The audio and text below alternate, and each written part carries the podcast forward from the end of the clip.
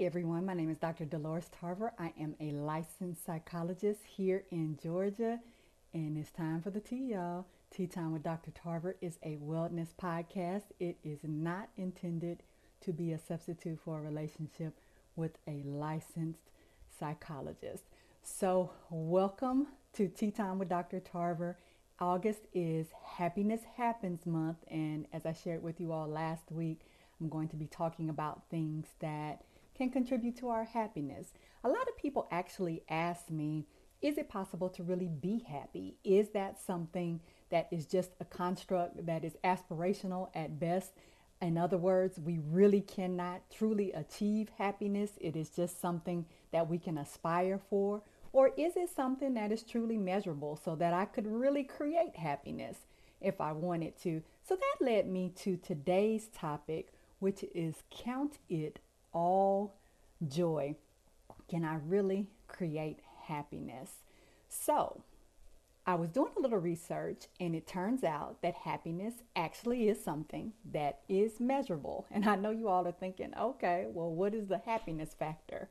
Well, the thing about that is there is an actual framework for happiness. And so, professors Carol Robin, Lisa Swaley, and Ricky Frankel actually talked about this happiness and meaning as a construct that can be measured over time. And Martin Seligman actually proposed that it is a function of how much sleep we receive, life circumstances, our temperament, which essentially is our personality dynamics and characteristics, and what is referred to as a happiness set point. Now, this happiness set, set point is a, comprised of a few things. One is an inherited construct, and so things that are passed down to us, but then also things that we learn through life experiences. Here in this field, we call it things that um, we are conditioned to do. And so these are things that all make up happiness. So that means that there is some control that we do have over our happiness. Now, there are some things that are outside of our control, which is why we'll see people with the different happiness levels, and also, which is why some of us, things that make us happy may not make someone else happy. So we all have different things that make us happy. So a high happiness set point means that a person is happy eh, somewhere in the high percentage of the time. So the majority of the time, they're actually happy. Those might be the people that you call bubbly, that wake up and they're always on the right side of the bed. Some of you might get annoyed with people who are like that. They're just chipper. Now, on the other end of the low happiness set point are people that have much more difficulty finding things to make them happy. They may have difficulty being even able to remember the last time that they were happy. And then there are folks that fall in the middle, somewhere along that continuum. As we talked about, life is a continuum, it's not necessarily as concrete, black and white as we think it is. Most of us fall somewhere in between. So that means if I fall in between, I may have to work a little harder to get happy. If I'm on the low end, I'm probably going to need some help, some resources to be able to help me because there may be some factors that are affecting why my set point is so low. And then there are people that may not have to work as hard to be happy because it is much easier for them to feel joyful about things. Now, that doesn't mean that one is better than the other. And as we've talked about, you don't need to compare yourself to other people. But I think it does help you better understand okay, well, let me think about where I may fall on this happiness set point. Because if I'm not where maybe I'd like to be, there are some things that I can do to make some changes. So, what are things that can impact happiness? And these are things that can impact happiness in a positive way or in a negative way. Trauma we know that anytime there is something significant in your life that causes you severe emotional pain or physical pain that is going to affect you, which means it's going to affect your happiness set point. Trauma, trauma can be natural disasters, fires, floods, hurricanes, uh, tornadoes. Trauma can be abuse, whether that's sexual, physical, psychological abuse that occurs. It could be a lack of basic needs that you didn't have growing up. So you might have gone without consistent shelter or food or clothing or been deprived of love, attention, and affection. It could have been a medical malpractice issue where you went in for a procedure and that procedure was botched in some kind of way. It Might have been a surgical procedure, and so it has left you with some long standing um, condition that is a result of you going in for the surgery. You may have chronic medical issues that you'll be experiencing for the rest of your life. You could have chronic psychological issues that you may be dealing with for the rest of your life. Could be car accidents that we get into and cause us to lose uh, the ability to function with certain parts of our body. That could be long lasting. It could be death, loss of a child, loss of a spouse, a sibling, um, a loss of a parent. That could be very traumatic for us. That could affect our happiness factor. There can be things that we're dealing with in terms of health, such as GI issues or autoimmune issues. You may be dealing with uh, depression, post traumatic stress disorder, anxiety, bipolar, schizophrenia, some of these longer term, more severe conditions where you have been maybe on different types of medication over the years with little effectiveness and you're still having a lot of symptoms. And the same is true for pain. So if you're having constant GI issues, there's a lot of pain, you're not digesting food well, or you're having a hard time keeping food down, or you have conditions that affect your sleep because we talked about sleep being one of those things that affects happiness and joy. So I'm having chronic insomnia. I'm unable to sleep. I've got a shift disorder where I might have worked third shift or second shift or alternated shifts. And so it's very difficult for me to be able to get sleep. Going back to trauma, trauma can affect our ability to be able to get sleep and have quality of sleep. And we know when we don't rest well, it affects all kinds of things about us in terms of our mental processing, our cognitive abilities, attention, concentration, memory. But it also affects your mood. You're not in a good mood when you don't get enough rest. And chronically not getting enough rest can really make it difficult for you to find joy in things because you're just exhausted. I think we get used to it when you're averaging about four hours of sleep per night and you think, well, that's a good night when I got four hours of sleep because some nights I got two. But what ends up happening is when you really are able to get five, six, seven hours of sleep, you realize how inadequate it was getting the four that you had become accustomed to there can be a, a, just a loss of abilities over time that can affect us. Sometimes we lose our sight. Um, I, I, know as COVID has been going around, people have had long term effects of not getting their taste and their smell back. And so, thinking about how life is different when I don't have all of my senses to be able to engage. If I end up, I'm on a walker, I'm um, in a wheelchair, I have to get limbs amputated, I've got diabetes that has been chronic. I've got gangrene. I've had to have um, appendages, uh, either you know parts of them cut off or fully cut off, and so my quality of life feels very different. Or I'm in a situation where I had significant losses of people, so I'm without a lot of support at this point in my life, or I'm in a chronically stressful job that could be affecting me, or maybe I have limited resources. I may be in a state of poverty, not being able to get adequate food that I need, not having access to, to just basic needs. I may be in relationships that are unhealthy and destructive for me. These kind of things can affect our happiness. Maybe I have the ability to travel, and so that can affect my happiness in a positive way. I can vacation, I can get away, I can take much needed breaks. On the other side of that, if I'm not able to, I'm working a very stressful job. Some of our jobs right now have been high demand. Our healthcare workers, as well as people that transport um, food or supplies via truck or people that work in our, our shopping centers or in our food industries, they've had a really stressful year and a half. The demand for services and the need, there are a lot of people who are working long hours right now with little compensation and then just trying to take care of a family. Having a family, having children that may have chronic needs can be also uh, things that affect your happiness. Also, your ability to achieve things and reach goals. Some of us are achievement oriented, and so when we're successful, it makes us happy. When we have more resources, so I inherited some money or I made a good investment and got some return on my money, and so I'm, I'm financially stable or I won that lottery. These are things that can affect happiness. Educational opportunities. Oh, how excited we were in the season uh, here in August as well of people going back to school and some of our kiddos are starting their college journeys and that excitement about going to that university that was your first choice and how that can affect your happiness versus I didn't do well enough to be able to get into the school that I wanted or I'm not financially able to go to the school that I wanted and how does that affect my happiness?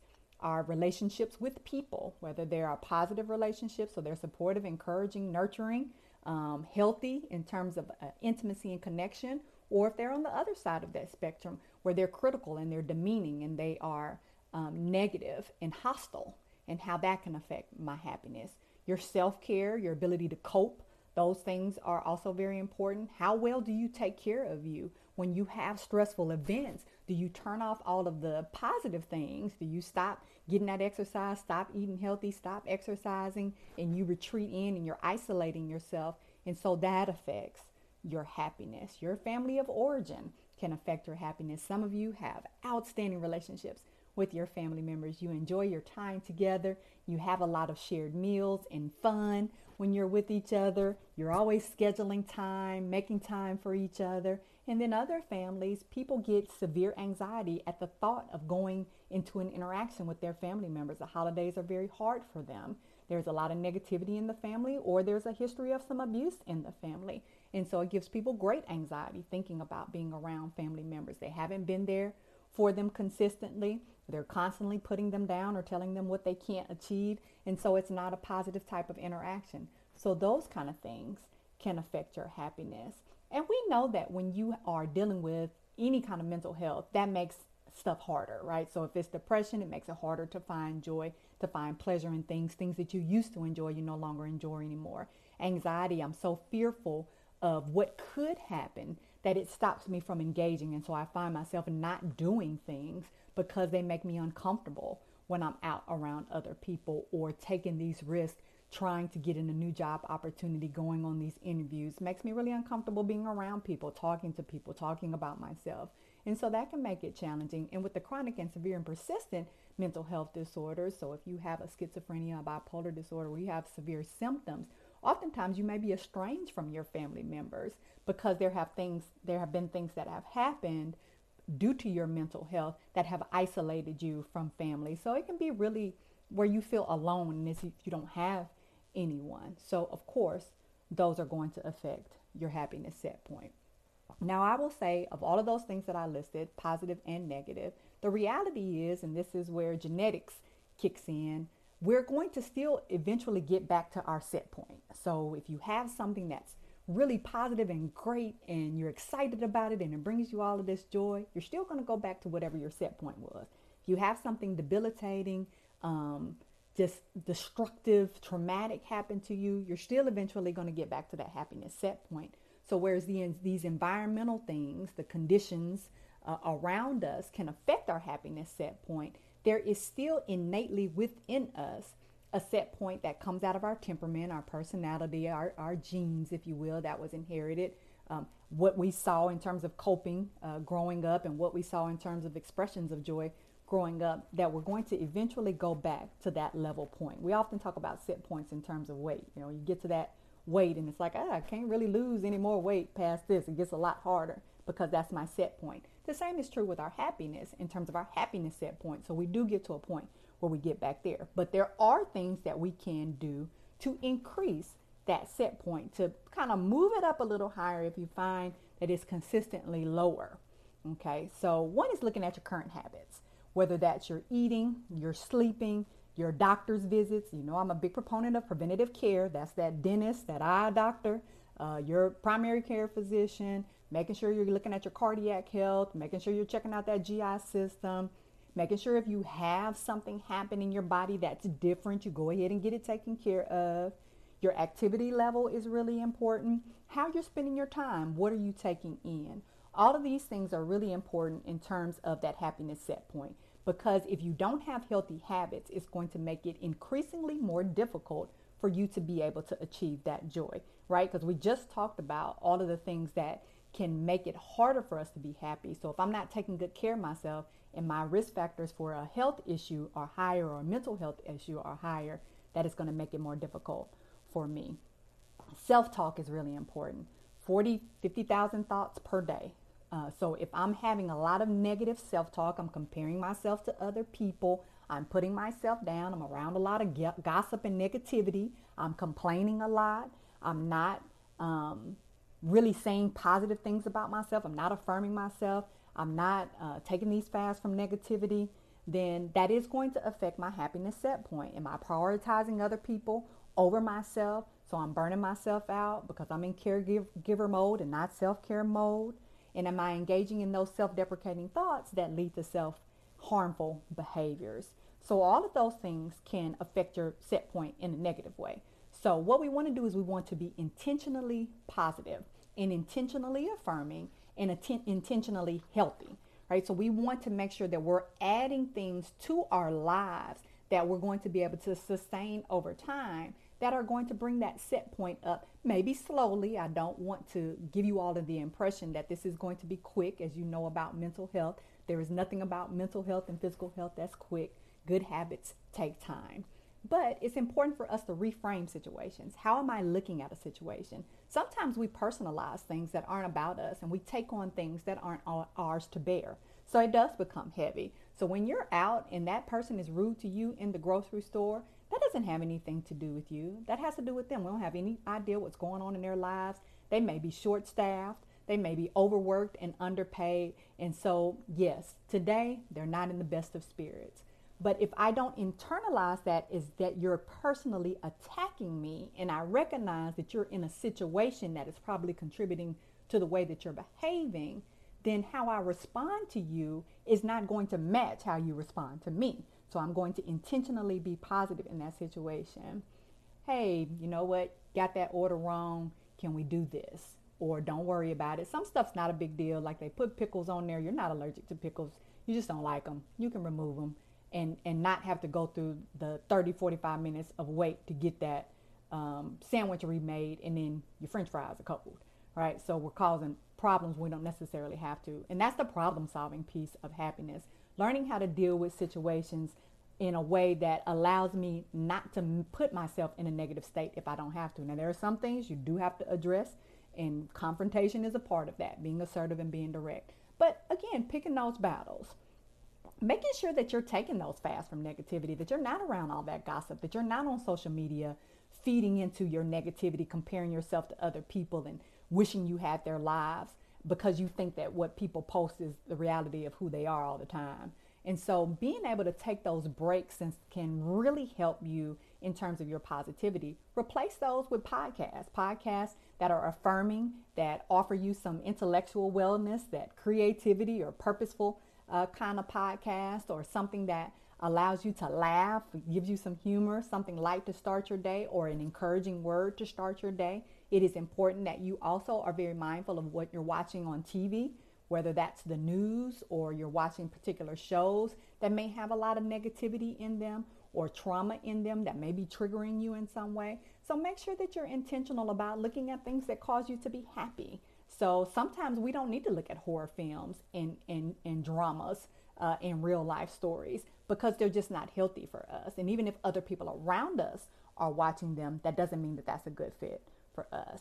Meaningful and purposeful activities are also going to be really helpful in terms of, the, of, of your happiness because when you're doing things that give you purpose, whether that's an act of kindness to someone else or you're using your gift in some way to be able to elevate another person or you're doing something that you really enjoy and it gives you a positive feeling when you're like, you know what, that felt really good for me to do that because I'm artistic and it's important that I use my artistic talents or my music or my, my poetry, whatever it may be, that I'm using these gifts, that I'm um, investing in things and I'm watching them grow. A lot of times we like to see a product. This is why so many people like gardening because you get to see this finished product and it looks beautiful, right? And so that helps us in terms of our happiness. Do things that promote a healthy self worth and self esteem because those are the foundations for joy. If I don't feel good about myself, it's going to be really hard for me to find things that make me happy. Remove yourself from those negative people that are around you. And I know for some of you, that is probably the majority of your support system.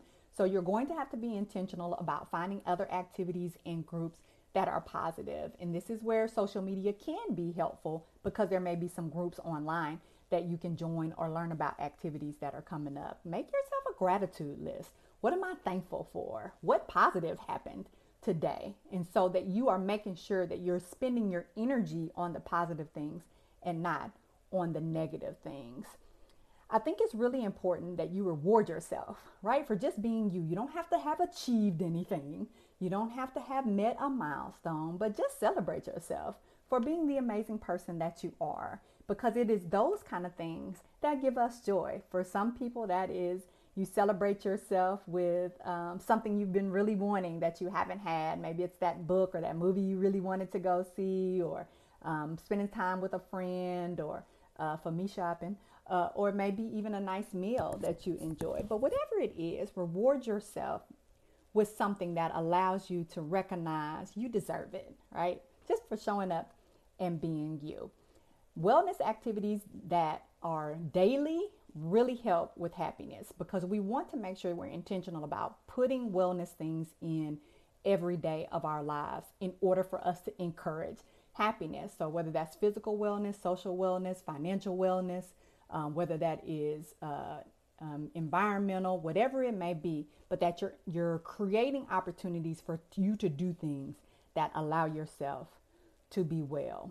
Um, and now, I will tell you that again, this is not something that is going to happen overnight, and we create joy through practice, practicing these healthy habits over time, surrounding yourself with positive people, and finding things that give you meaning and purpose. But if you do those things over time, and let me be clear with you all, over time does mean six months to a year, does not mean six days, then you will start to see some changes and you'll be able to get that happiness set point where you want it to be.